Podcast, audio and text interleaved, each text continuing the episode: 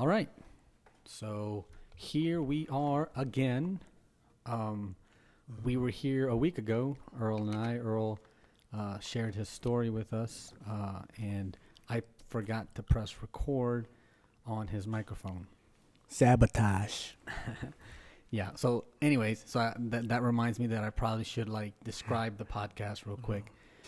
So what we're doing is we're just bringing people who are in recovery from alcohol or drug addiction to just tell their story.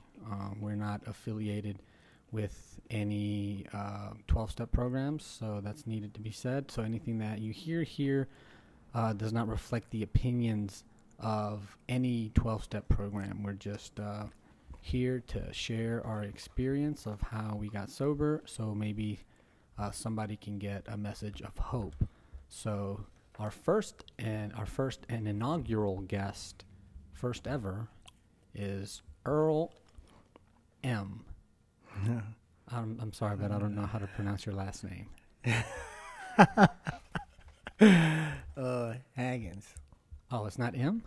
What? It's not with an M? No. Come on, bro. Earl Mushat. That's my stage name. Oh, see, there you go. That's how you know if somebody really knows you. Yeah, see, that's my stage name, man. That's my brother's last name. Oh, okay. Yeah, he was I'll elaborate on it. Yeah, he was murdered. Oh, okay. All right, cool. Yeah, that'll be in your story. Good. Mm-hmm. Well, I'll tell you what. So why don't you did this last week, so if you want to just go ahead and jump right into it and start sharing your story, then the stage is yours, sir. Okay. My name is Earl. I'm from New Orleans. Out the Magnolia Housing Project. I was actually born in the Magnolia Housing Project. Flint Goodrich Hospital, which is right across the street. So, so you knew Juvenile? Yeah, I knew. Yeah, I know Juvenile. Yeah, I know Juvenile. Yeah. Back that ass up. Yeah, I know him, and it's just crazy because he's from out the Magnolia. He used to live right across the street on Ferreira, across the street from the hospital. That's where he was brought up at. Oh wow. But later on, we would connect, and my brother was deep into music, and we would do little small shows, and when we were just the little guys, you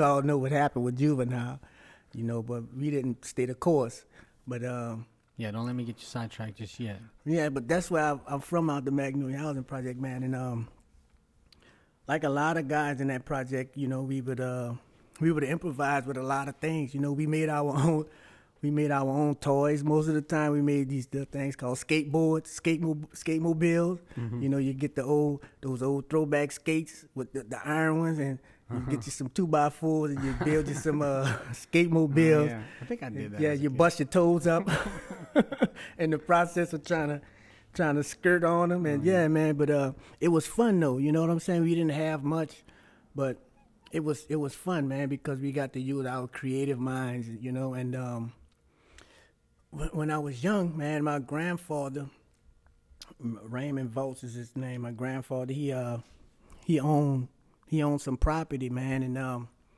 like every summer and sometimes during the school year, we would be by my grandfather, man, and grandfather was a big man. He was a tall dude. He was a big guy. He was about 6. I want to say something like 6. Well, to me at that time he was a giant, little dude, but he had to be about 6'3", like every bit of like 300 and something pounds. He was a big man. But then when I would go over there, he had these colognes that would sit on top of his dresser, and he would always tell me not to mess with those colognes. And I would go up there, and I was still getting these colognes, man, and I would open one bottle and put that one on, and that smelled good, and then I would open up another bottle, and that one smelled just as good as the first bottle. And before you know it, I had on all these colognes, man. And to me, it smelled good, you know. But but the people around me, it was just, it wasn't that great of a smell. And that's kind of like, you know, would define how I started to live my life later on in life. And it was all, now that I think about it, it was all hindsight. Now that I think about it, it was all like, I would say subliminally being subjected to me, because my grandfather, my mom, my dad, they was loving and caring people, you know, and they did what they could. They did what they were supposed to do, you know. They provided me with food and shelter and housing and love. And but it was just me. I made decisions. I made decisions to not be the person I should have been. But it was around, I think I was maybe 13 years old. I had gotten around the wrong crowd of people, man. And I committed armed robbery. And I was 13. And by this time, my grandfather, man, he was... like I said, you gotta understand. I had grown into this attitude of privilege, like you pointed out last time, of privilege. Yeah. Like this is how it's supposed to be, because a lot of times I would look at these Sears catalogs, and would just say, "Oh, I wish I had that." And my grandfather, without telling us, he would actually go and get whatever we had been looking at. So. You know, it was like magic. You know what I mean? I remember doing that as a kid, but we never got it. We'd like be like, "That's mine. That's mine." Yeah, like that's my car. You know what I mean? So so I had like this. We had like this genie. You know what I mean? I would like to say so. That's how we were raised. My grandfather, he owned a bar room. You know, he owned a bar room. He owned a mechanic shop. You know, so he had. He was well off, you know. Mm-hmm. He had a moving truck. He would move people in the neighborhood, you know, and you know they would pay him to move them. So he had money, and at the time, it didn't seem like this harmless thing, you know. It seemed like that's what you're supposed to do for your kids. You're supposed to, you know, shower them with love and you do for them. But turns out, man. When I turned 13, man, I had got with the wrong crowd. You gotta understand this type of mindset that I just described to you, man. We would get whatever we wanted, you know. We would get whatever we wanted, and around 13, man, I got with the wrong crowd and I committed armed robbery, and this was the first time I had did something outside of my house. And my justification was this: I did it because I wanted something from somebody else that they had and I didn't have, and I did it because they had it. What did you rob them of? It was a jacket, some shoes, and money. Yeah. Because they had something I didn't have, so I took theirs. And now, had you guys been like talking about doing it for a while or something, or just... I can't really say if that was something that was like this conversation, an ongoing conversation, or if it was just a spur of the moment. But in order for me to actually act on that, it had to be something that was in my mind that, you know, I can do whatever I want to do. Yeah. And that's a cold thought. For me thinking about that, that's a cold thought, because that's something subconsciously that's been in my head. You know what I mean? It runs deeper than what's on the surface level. But I took something from somebody else. You know what I mean?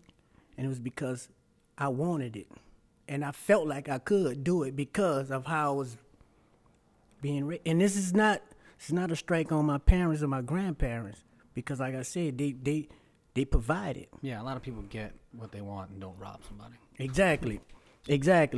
But I went to jail, and again, you gotta. painting this picture of me getting my way.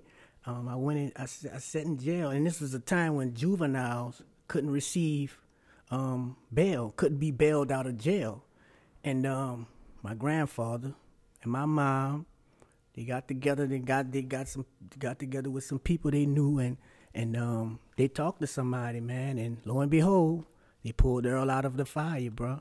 I got out of jail, and I ended up with probation, pulling strings. I get what I want, you know what I mean? I got these, you know, these magic genies, you know what I'm saying? I got access to power, yeah. You know what I mean? And I'm trying to lay this out to give you an understanding of how if it's not a equal amount of balance, you know what I mean? That you just because you do this, you can't run around doing what you want to do. And I'm like, again, I'm not saying that my parents never did that, but they got me out of jail and did 5 years probation, you know, and it wasn't satisfactory.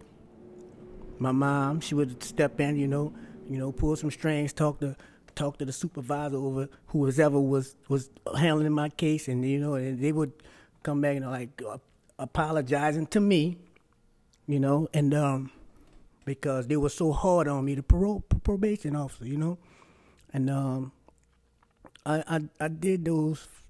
I didn't do the 5-year probation.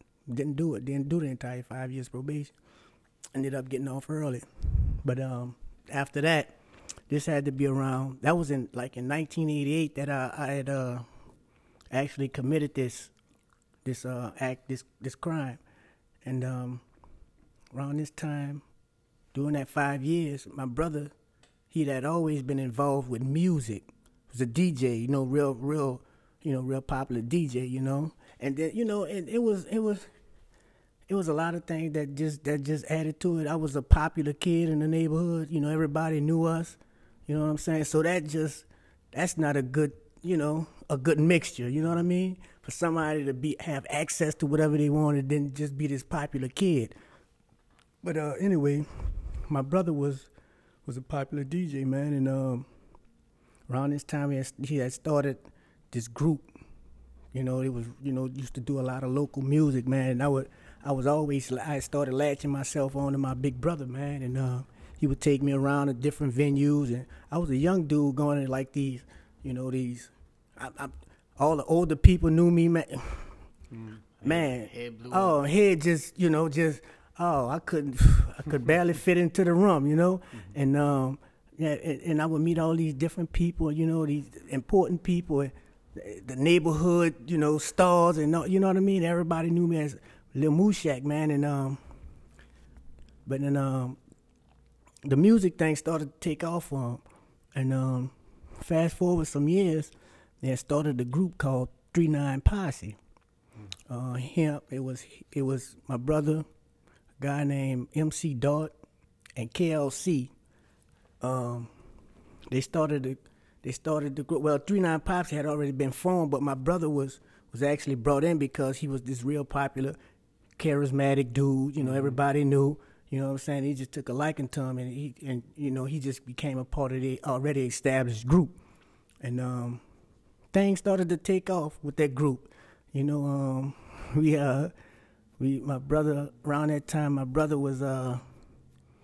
were dabbling in pharmaceutical sales. All right. You know, yeah. We were pharmaceutical reps, you know, and you know, it was a life of, it was excess.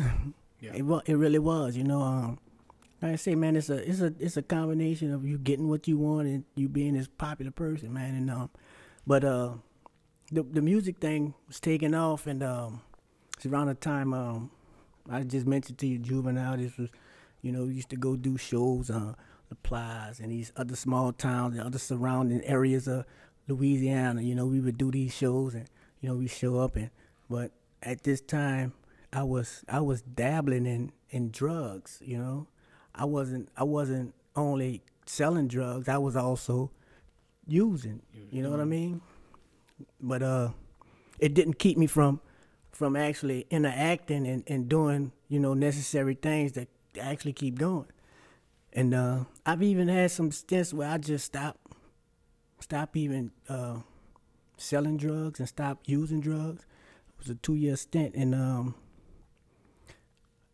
getting away from what the music thing is. That you know, it fell apart eventually. Yeah.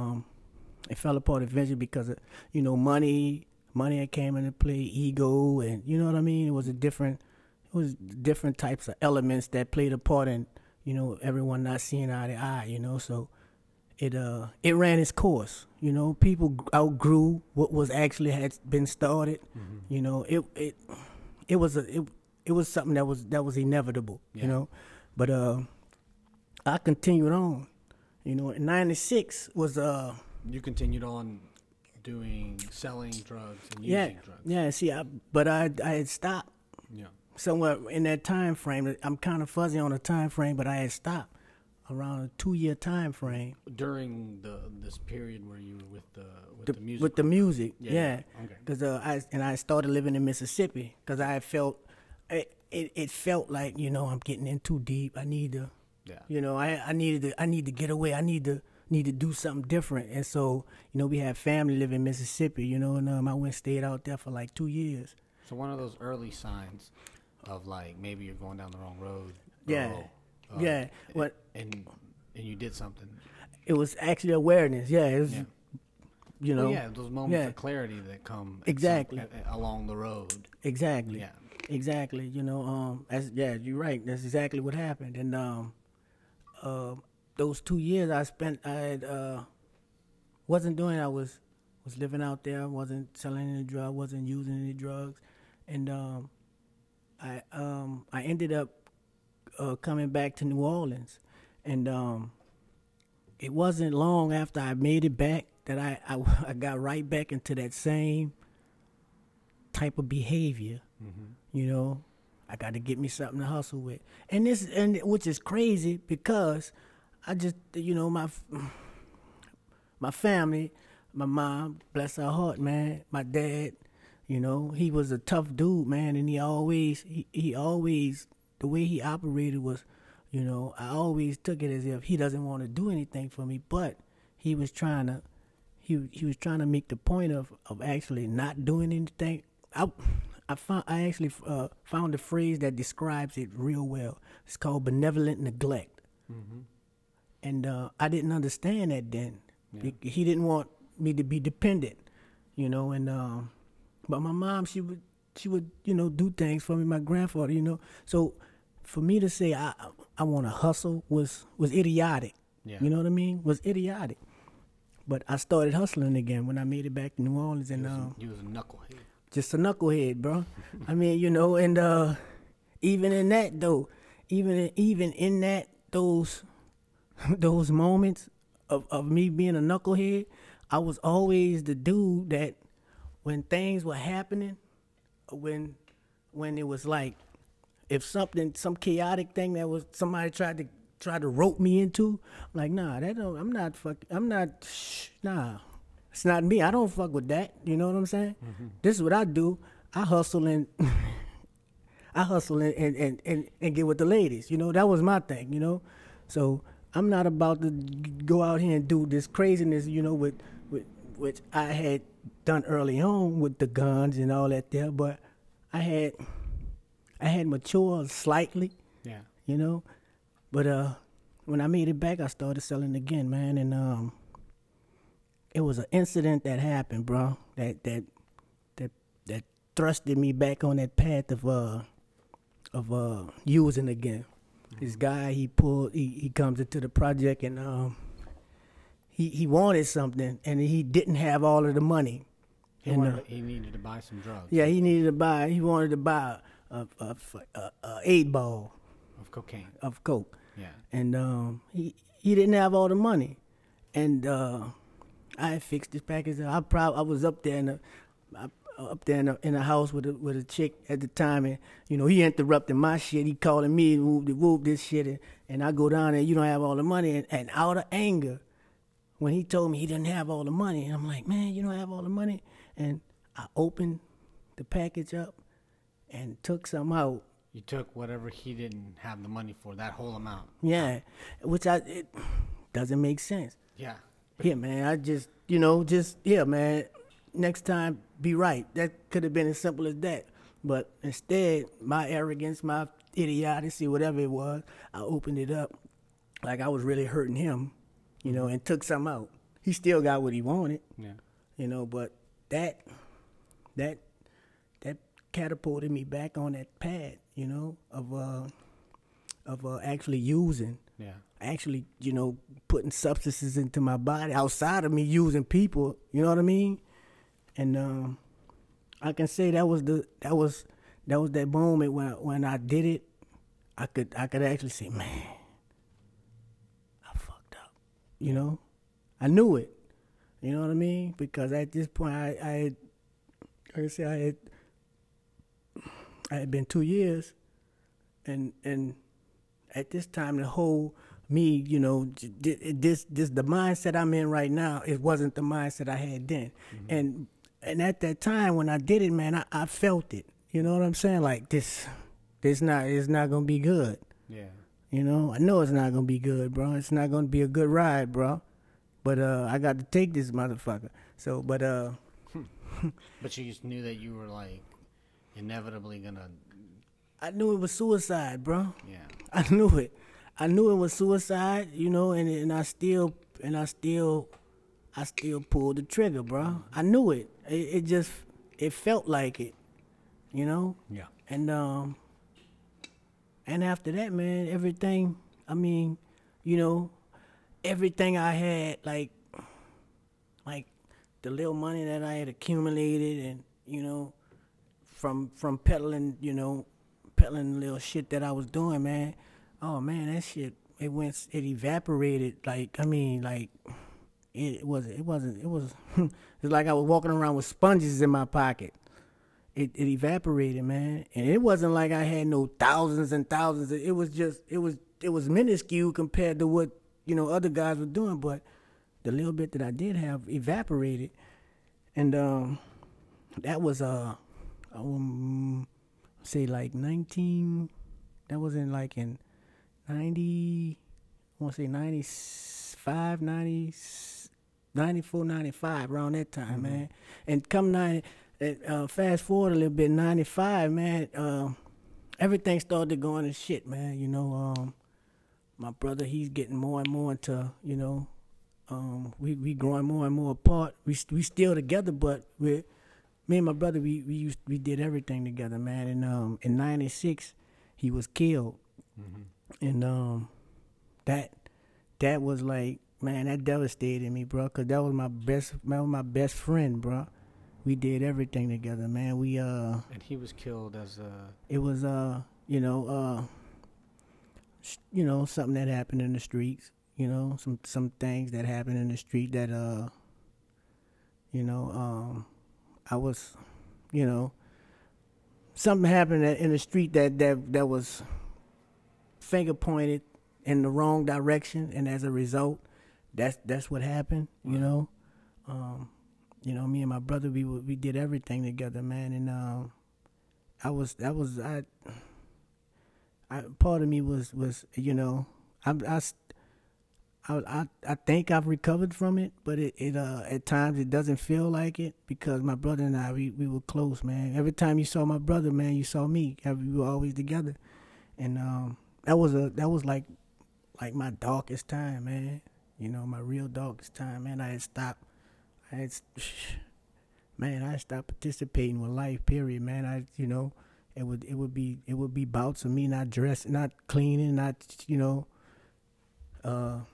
not taking baths, and, you know, stuff like that, man. I had just lost hope altogether, man, you know. And in 2003, I ended up in jail yet again, but this time I did a year. I was sentenced to 2 years.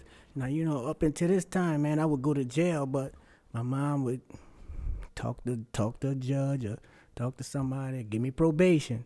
You know, I had, man, at one time I had like three probations on top of probations. Mm-hmm. you know. And but this was a time where she what came out of it was the 2 years. Yeah. And I ended up doing 1 year in jail and getting out. And I was on a year parole, and it started to wear thin. I could feel, and you know, at a certain point, I felt like, man, you know what? I felt it, you know, but just wasn't. I just didn't have like the self restraint to actually do anything about it, you know. And Katrina was another episode where in Texas. I ended up in jail for 2 years this time. Now, if you're paying attention, my prison length is getting longer and longer. Yeah. The first time I actually had to stay in prison was 1 year. Second time it was 2 years, and then fast forward to I got out after Katrina. I got out. I went to jail in 2005. Got out in 2007. And I stayed out of jail. I stayed out of prison. This time when I got out, I stayed out for I was out maybe 60 to 75 days. Well, and drug free. It wasn't doing anything. Wasn't selling. Wasn't doing anything. And the bright idea came to my mind. I need to start hustling again. You know, don't look for a job. Don't do any of that productive shit. Don't do that. Go hustle. So I started hustling again, and once again, I'm off again. And that was in 2007. I was out there when the Saints won the Super Bowl. Mm. So that was a big accomplishment. I was actually home when they won the Super Bowl. So come 2012 mm-hmm. was like that. That was the year that it was kind of like, you know, people say this, the straw that broke the camel's back. Yeah. You know, I had all these mental straws and spiritual straws, man. You know, and that was the year that the straws were just too heavy, man. They was just too heavy for me to bear anymore, man. And I ended up going to jail September the 12th. Now, it was a series of events that actually led up to me actually becoming like this it was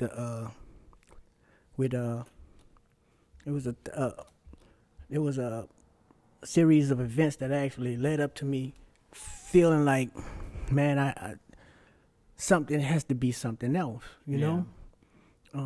So what was the series of events? If you want to maybe give like a synopsis of like the weeks leading up to you winding up in jail. Like what happened? Okay, what happened was it was a friend that had actually turned their life around, mm-hmm. and they would often come back and holler at me. You know, and check on me, and I thought I thought it was odd, you know, that like, you know, like if you make it out, you're not supposed to come back and help nobody, you know. I found that to be odd. What the fuck are you coming back for? What are you trying to do? And that happened, and it was another event where I'm hustling with this guy, man, and we had all this stuff, bro. I mean, we had all this stuff, and we stuff as in pharmaceuticals. Okay, you had a lot of. We had a lot of it, and y'all had a lot of product in y'all's apartment. We had a lot of product, man, and business was a booming, and things were going well, you know, and the thought hit me, man, after so many months of doing this, the thought hit me. I say, man, you know, by this time, my heroin habit is growing, you know? I mean, it's growing, man. And you know, a lot of the guys that I knew, they knew that I was, they would always, oh man, you know, Peabody, you call me Peabody because I was always you know, coming up with a good plan and, you know, let's do it like this.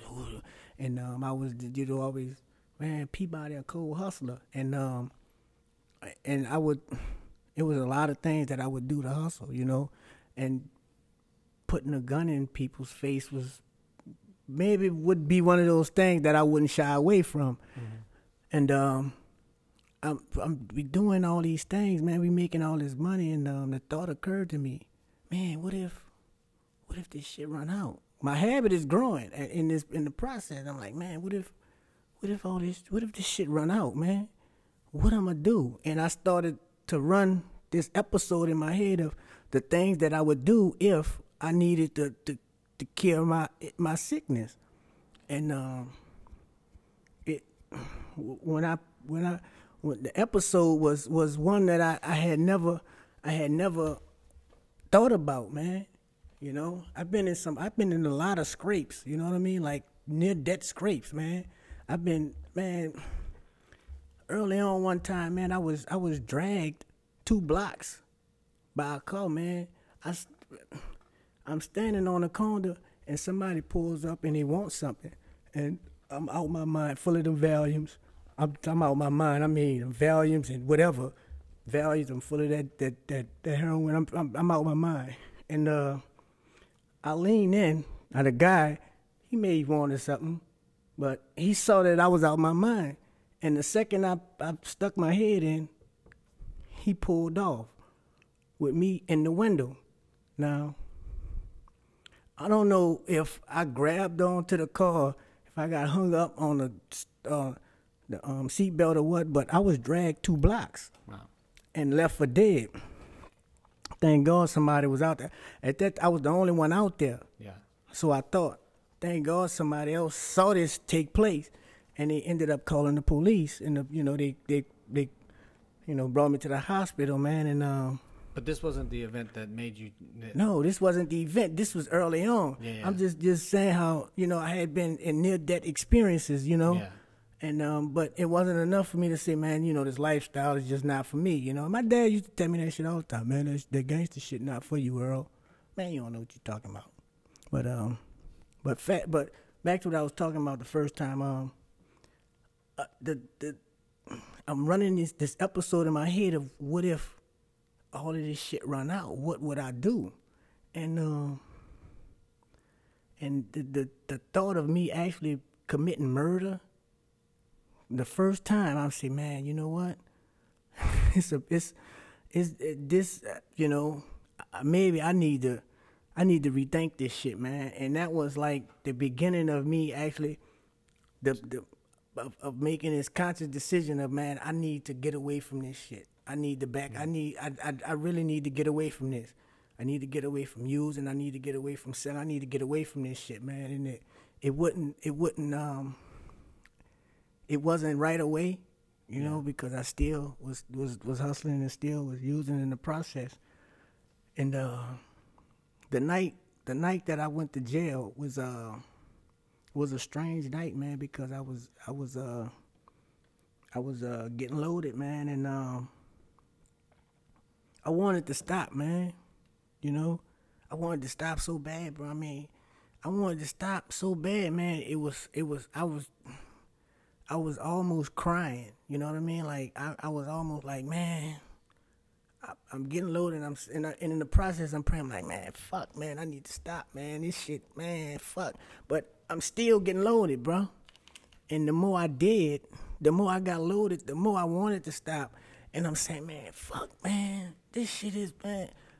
But this is something I love, you know? This is the shit I fell in love with, you know? And I was confused, bro, because this shit wasn't working no more, man. And I can honestly say, man, God was working.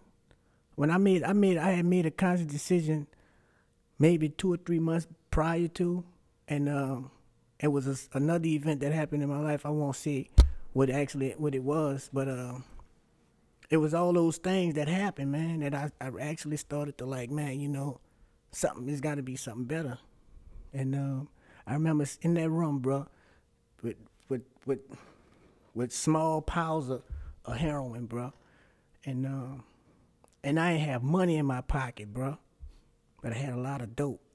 And it was on a nightstand. I would lean back on the bed, and every now and then I would get up and I would, you know, hit me a couple of lines. And, you know, then I would, you know, go back. And I'm like, man, fuck, man. I was frustrated, bro. And I prayed to stop that night. And I walked out my house that night, left the little small mounds of dope on the. I didn't have drugs when I left out the house. I went to go get $5 from this girl I was messing with at the time, get a pack of cigarettes. And then while walking over there, this dude that I knew, you know, everybody so good to Peabody, he threw me a piece of crack. Say, man, here, boom. Threw me a piece of crack, man. That was the piece of crack I went to jail with. Not the drug type, you know what I mean? Yeah. And the process was, I went over, I got the $5 from the girl, and I was leaving, and then somebody called me back. And when I walked back, there was a guy standing out in front of the bar, and we did like this little fist bump. I'm like, what's up, B? Oh. And as I'm doing that, police coming up the street, and they thought it was a hand-to-hand. Yeah. They flashed the light, whoop, whoop. And the first thing, instead of me, drug addict mind, man, you know, just thinking I could get over on people, instead of me right away getting rid of the rock or swallowing it, I tried to hold on to it until I walked a little bit closer to the police and tried to get rid of it. Didn't work. Mm-hmm. They found it. That was the crack I went to jail for. That's the crack that saved your life. That's the crack that saved my life, bro. That was the crack that broke the camel back. That's it. Yeah.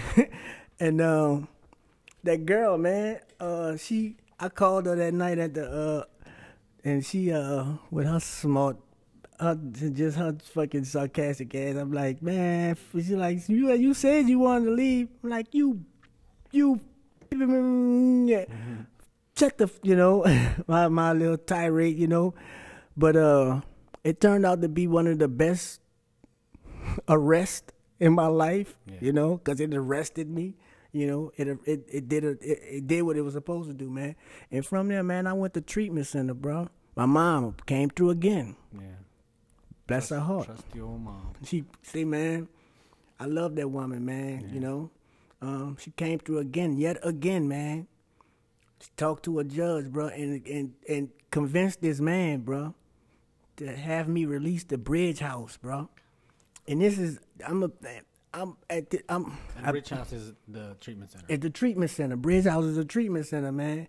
You know, highly recommended, bro. You know, I highly recommend it, man. You know, if you don't know, you know, yeah, bro. The Bridge House, bro. But I ended up in the Bridge House, man, and this judge released me, bro. I'm a fourth offender, man. I'm a habitual offender, meaning I'm not eligible to. I'm high risk, in other words. That shouldn't have happened. That shouldn't have happened, man. Mm-hmm. And I went to, and this happened within 2 weeks of me actually going to jail, and ended up in Bridge House, man, and I stayed in there for 9 months, man. And what happened while you were in there? While I was in there, man, you know, they would we go through all this you know, these different stages of, you know, treatment, you know, which I thought at the time was like, you know, bullshit, you know what I'm saying? This you know, oh man, you know, people, places and things and blah blah blah, all this shit here, man. And it just felt like, it felt preachy. Like it didn't feel like they were asking me what was wrong with me, you know? I really didn't know what the fuck was wrong with me. Yeah. But they wasn't asking, so I could actually kind of like, you know, try to articulate what was wrong, you know? But out of that though, I would always see these guys come back and forth in the treatment center, man. And I say, man, you know what? I need to pay attention to this shit. Like, why the fuck are they leaving, but they're coming back? I'm like, I'm saying to myself, once I leave the treatment center, I'm not coming back to the treatment center. No, this is not a place I want to be. No, this is fucking, you know, it's an institution. Yeah, these were guys who were free. They were supposedly, right? Free from, like, at least being in treatment.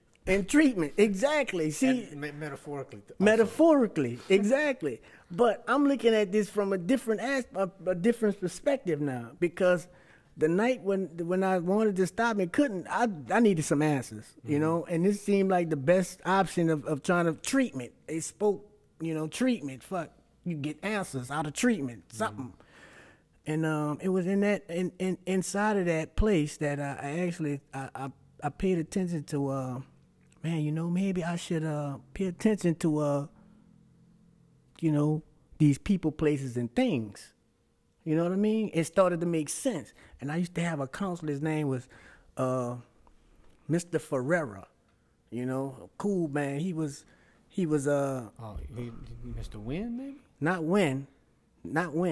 Wynn was another one of those guys, but Ferreira, he was another one of those. He was another guy that was kind of like he was just laid back.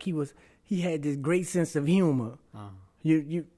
Mr. John Ferreira. Okay, I didn't know him. See that? Yeah. Yeah, John Ferreira. Yeah. And the dude had confidence in me, man. You know, and I would always tell him, you know, like, man, you know, the way I saw things, and he was like, man, you know, that's interesting the way you look at that. He said maybe you should he would always encourage me to latch on this other perspective of thinking, you know. And I thank God for that, man, because it was because of him nurturing that, you know, of me seeing things differently, which I needed to do. And I didn't realize it at the time that that's what he was nurturing, me to think different. And I thank God for that experience, man, because I was looking at it like, man, these guys come in here, man, they latched on to, oh, and it hit me. I said, man, these dudes latched on to the which they would always talk about people, places, and things, and they were latched on to this institution. And I said, man, you know what? That's what I need to detach from, people, places, and things, man. And it was out of that experience and treatment, man, that I started to work on my mind, you know, and my spiritual conditioning too, in the process, bro. It was depleted, you know. It was depleted, man. Yeah. I left after 9 months, and what encouraged me to leave was that counselor, man. The day that I left, he walked in the room. He left his office and he came into the room, and he said, Earl, man, he said, listen. He said, I won't look at you any different if you decide to leave. He said, man, you're going to be all right. I'm like, wow. That was the first time somebody had actually said, you know what? You have a chance. You know, you can do it. You know, and they said, man, you know, I don't, you know what I'm saying? Yeah. Which just seemed like just self-defeating to me, you know? Yeah. I had already implanted this thought of change my mind, you know, and I left. And in that period of those 9 months, my mom had gotten sick. She had cancer, and I made it home. I want to say June, July. She had succumbed to cancer, man, and it was in that loss that this spiritual thing had happened to me, man. With my mom, bro, she was when I realized that she was about to move on, we prayed, bro, and out of that prayer was like this newfound, like a new look, a new clarity on life, man, of if it's gonna be all right. Yeah. And at that point, before we prayed together, I could hardly understand her speech. The treatment, along with the treatment and the sickness, it had taken its toll on her. And she was, so her speech was murmurs. And I grabbed her and I said, Mom, pray with your son. And even though I couldn't understand her words, I understood exactly what you know. It was a tangible spirit in the room. I could feel it, man. And it was out of that I knew. I said, man, I'm gonna be all right, you know. I didn't it's strange because I didn't cry, you know. It was like I had finally, like, I had met, like, some real acceptance, man. You know, like, some real acceptance, like, you know, this is natural. This is what life is, you know what I mean? This is what life is supposed to be, you know? Mm-hmm. I'm supposed to be here with my mom. She's supposed to see her son, and, you know, she wasn't supposed to see her first one of her sons murdered in the street. You know what I mean? Mm-hmm. What she experienced. That's not what a mom is supposed to experience. She's supposed to experience her children sitting around the bed and, you know, they praying with them and, you know, we're telling, you know, some inappropriate jokes about life and death, you know what I'm saying? Yeah. These are the things that they supposed to experience. And I gave her that, man. You know, that was a wonderful thing. And I knew that I was going to be all right. And a month later, bro, man, that charge had never went away. You know. So the time you did in the treatment center, mm-hmm, didn't. So that you leaving early, kind of, they took back the deal they were giving you. It didn't affect it. Okay. It didn't affect the deal. In fact, it didn't affect it one way or the other. Because at this point, I was near it. It was coming close to, like, you know, kind of like, you know, resolving the issue anyway. Yeah. You know, I had been in there almost a year. So that my mom passed July the 22nd, somewhere around there. We had in July, August 22nd was the day I was convicted and sentenced. I wasn't sentenced that day, but that was the day I was convicted, man. And I walked into that courtroom alone. And the reason I went there and I didn't really tell anybody was I didn't want, like, this whole, like, oh, you know what I'm, like, this big old, you know, spectacle in the courtroom. I can't believe it, you know, because everybody was expecting a different outcome. Most people were, yeah. You know what I mean? They were expecting, like, this miraculous miracle to happen, like this. I was going to miraculously just be let out of court, but that wasn't what it was. It was something totally different. I was freed, you know. I was freed, but not the way other people were expecting, you know. Yeah.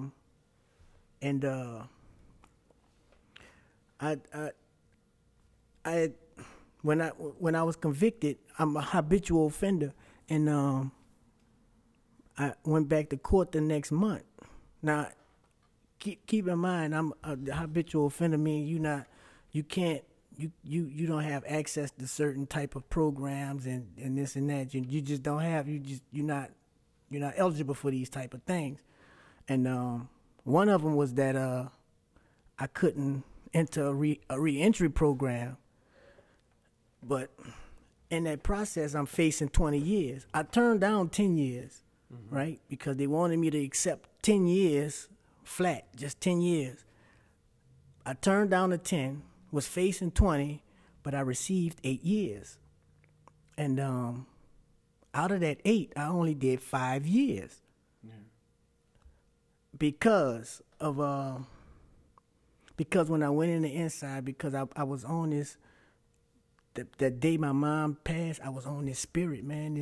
I was on this spirit, man. And once I made it in there, bruh, it was a lot of things that I had to do, you know, that just goes against what, it was difficult, bro. It was difficult, man. You know, my prayer and meditation life increased tremendously, man. I can't say enough about me praying and meditating a lot, bro. Yeah. I prayed and meditated so much, man. And say, bro, it was I would always see my mama praying, bro. You know, a lot of times, man, I would walk into her house, and as soon as I walk into her house, she would be getting up. She would get up off her knees. She would say, "I could go lay down now." You know, yeah. I think about moments like that, man. You know how she was praying for me to actually. show up. You know what I mean? And when she showed up, I could go lay down now. I don't know how long my mama had been on her knees praying, man. Yeah. She might have been praying for hours and hours and hours, man. She might have been down there for days, man. But it was moments like that I was like, man, you know what, bro? But at this point, man, I had because of these different type of thing with the counselors, you know, encouraging me to you know, man, letting me know, man, you're gonna be all right, man, you know, kind of like giving me that bump on the shoulder, man. Oh, you know, just change your mind, you know, you need to change your mind. And when I got in there, man, I had got with some brothers, man, in there, man. When I made it to Angola, bro, I had got with some brothers up there, man. It were these guys were lifers, man, and I actually learned some things from them, man. You know, those guys were committed to actually. Being of service to other people, bro. And I learned, which is a crazy, I picked up that habit in there of actually being of service to other people, man. These guys would come back to the dome, man, dog tired, bro, from being out there, you know, at the chapel, or, you know, at Mars, or doing some type of, you know, going to the cell blocks, you know, you know, just fellowshipping with a lot of the guys that's in the blocks and things like that, man. And I those are the guys I latched myself on to, man. And as a result of that, bro, I started to, I felt my spiritual life grow because I had finished school while I was in there, GED. And after I finished my GED, man, I immediately volunteered to be a tutor, man. And the lady, she agreed to it, man, even though my grammar was not all that great. Mm. It was just that she felt where I was coming from, and I was like, man, you know what? Because I grabbed something while I was in here, man, and it's my duty to actually help somebody else get their GED, man. So that spirit of that community that those lifers, bro, had built, man. Yeah. They I carry that spirit today.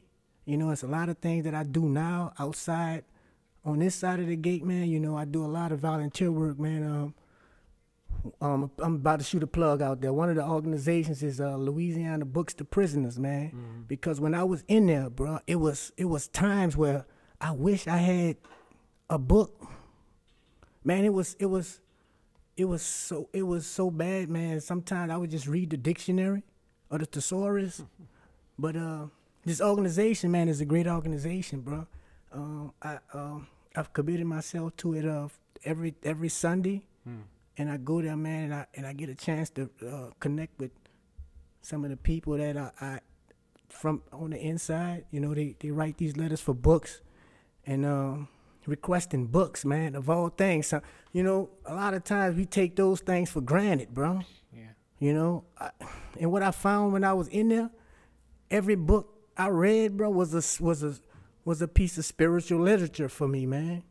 You know, because it actually gave me an opportunity, man, to actually, you know, see the world through other people's eyes, you know, give me a sense of empathy, so to speak, because I don't always see that great, you know what I mean?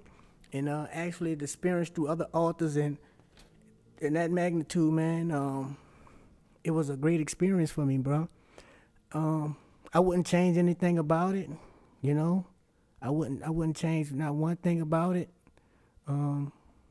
It has. I realize I'm a sensitive person. You know, I used to think that was a bad thing, but it puts me in tune with what's going on. You know what I mean? It puts me in a position to actually be of service, to actually, you know, help somebody, man. You know. You know, I can't really complain, man, you know. And even if I do complain, bro, right after I complain, bro, things work out, bro, so I look like I'm just a crazy person, you know what I mean? Yeah. So I'm, you know, that's kind of like some of the things I'm just trying to, you know, be aware of, you know, to, actually control my emotions, master them, if that's possible. Yeah. You know, I try to, these days, I try to, like, I go to church too, man. You know, something man, you know, and it's really not that bad. Not you know, I gotta keep an open mind, man, you know, because, you know, left to my own devices, bro, I understand that I'm not that great of a thinker, man, you know, at times, man. But I've gotten better at it, bro. Yeah.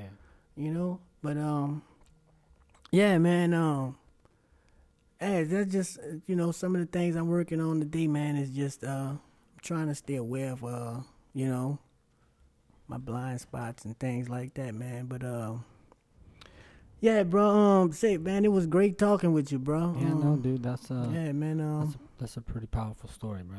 Yeah, man, you it's incredible, like, that you look at your whole life and are able to see how it shaped you and that you wouldn't want to change it. So I think that's beautiful, man. I think I want to thank you for coming and doing this again. I think this was definitely a keeper, man. Yeah. So thanks again for coming, bro. All right. Appreciate it, Andy, bro. All right, Earl.